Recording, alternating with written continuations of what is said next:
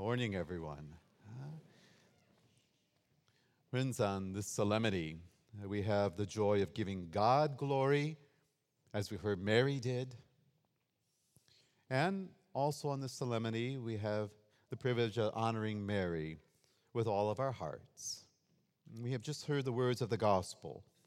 All generations will call me blessed, because God, who raises up the lowly, has exalted his humble handmaid.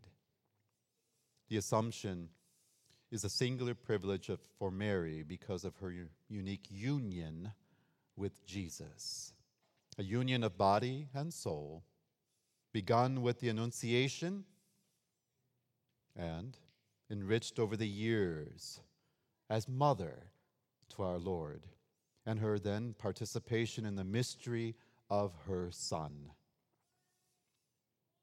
My friends, tangibly, Mary's life was that of a woman of her own time. She prayed, she worked very hard, and she worshiped God and gave him glory. On Calvary, this union reached its climax in love and in compassion and the suffering of her own heart, as only a parent could at the passing of their child, of Jesus. My friends, in the scriptures, other people were resuscitated,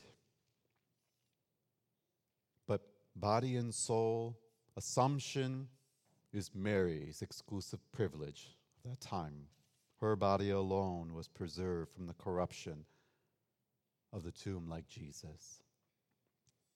The preface for today's Mass says it well. Rightly, you would not allow her to see the corruption of the tomb, since from her own body she marvelously brought forth your incarnate Son, the author of all life. In reflection of this mystery, and it is a mystery, which shows us that God wants to save humans in their entirety, body and soul. That's why Jesus came and took human form. Not pretend, really did. Jesus himself was raised in his totality, body and soul. Yes, he is true God. And without Mary's assumption, however, we would not have a sign of our own destiny. Mary is created as we are, but she had a singular grace given to her to be conceived without sin. It is a mystery. Go ahead and try and wrap your heads around it, or you can just accept it on faith. Cannot God do whatever God pleases? This pleased him to do this. Why? Because he has great power? No, because he loves you. And from the beginning is always working out a plan to save you and to bring you to him. My friends, only in Christian revelation do we come to understand that God wanted the body to be united with the soul in the resurrection, in that coming of his Son. The mystery of the Assumption confirms the unity of the human person. It reminds us that we must serve and glorify God with our whole being, everything that we have, body and soul. Were we to serve God only with our bodies alone, will we not be then reduced to nothing but slaves? Were we to serve him only with our souls alone, it would contradict our human nature. St. Irenaeus said, "The glory of God is man truly alive, and the life of man is the vision of God." If at the conclusion of a life lived in service to God, we experience the day of resurrection with our bodies, we will be like our most pure mother. Paul VI said, "The purity that gives the body the dignity of the spirit and allowed Mary to carry Jesus, the Christ, in her womb will also allow us to fulfill St. Paul's exhortation, glorify God in your body and glorify him forever in heaven.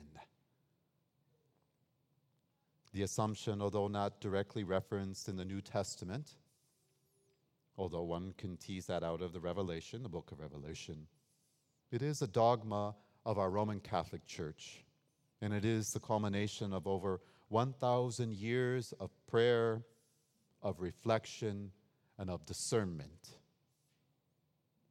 We know and recognize that Jesus Christ alone is Redeemer. There is no other Savior but him. And Mary is the first to be redeemed. St. Paul says, all in order, in their proper order. Could we not say, on the Transfiguration, when we see Moses and Isaiah in spirit, great as they are, did not Mother Mary obey God and give up everything for God? All her dreams, did she not permit the Holy Spirit grace upon her so that not only she may be redeemed, but us? Can we not then say, is not Mary then the first to be redeemed? Cannot she be the first body and soul then too? For all things are possible to God. Having said all of this, we must keep our proper sense of balance and our devotion to our Mother Mary. For there has been in the past 150 years Marian devotion that emphasized what is, I'm going to carefully put this forward to you, a devotion to Mary in the sense of what is unusual, what is spectacular and miraculous, almost at the forgetting of her humbleness, a great virtue of heaven, humbleness, humility. Let us not forget she exemplified that for us. We need to keep in mind how Jesus responded when someone said, blessed is the womb that bore you and the breast that fed you. And Jesus said, blessed rather are those who hear the word of God and keep it.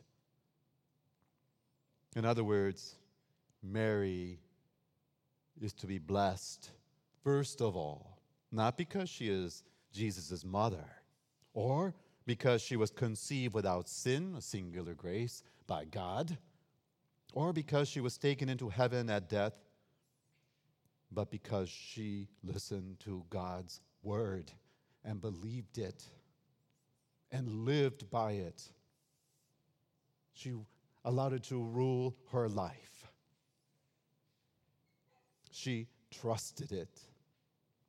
She responded to it with all of her heart and all of her soul, with her whole body, and she remained faithful to the very end in this world. That's the first reason why we should treasure Mary's place in our church. Mary, to the glory of God, assists us in our part to be faithful disciples, so that what she has so fully received, victory in Jesus Christ, can be ours too. In whatever struggles you and I may have in this life, and of late that is many, let us keep the image and memory of the Assumption in mind, for it pictures the victory that all will have in Christ if you remain faithful to him also. Where Mary has gone, I hope to follow. Don't you? Heaven. Let us hope that God remembers and us. And he will if we are faithful, as Mary is. we too will be remembered in the only way that matters, by God, who calls us to share his glory and his life forever. The conclusion of our time on earth is not death, but life, life eternal. That is the victory. For Mary said, "He has mercy on those who fear him in every generation." Amen.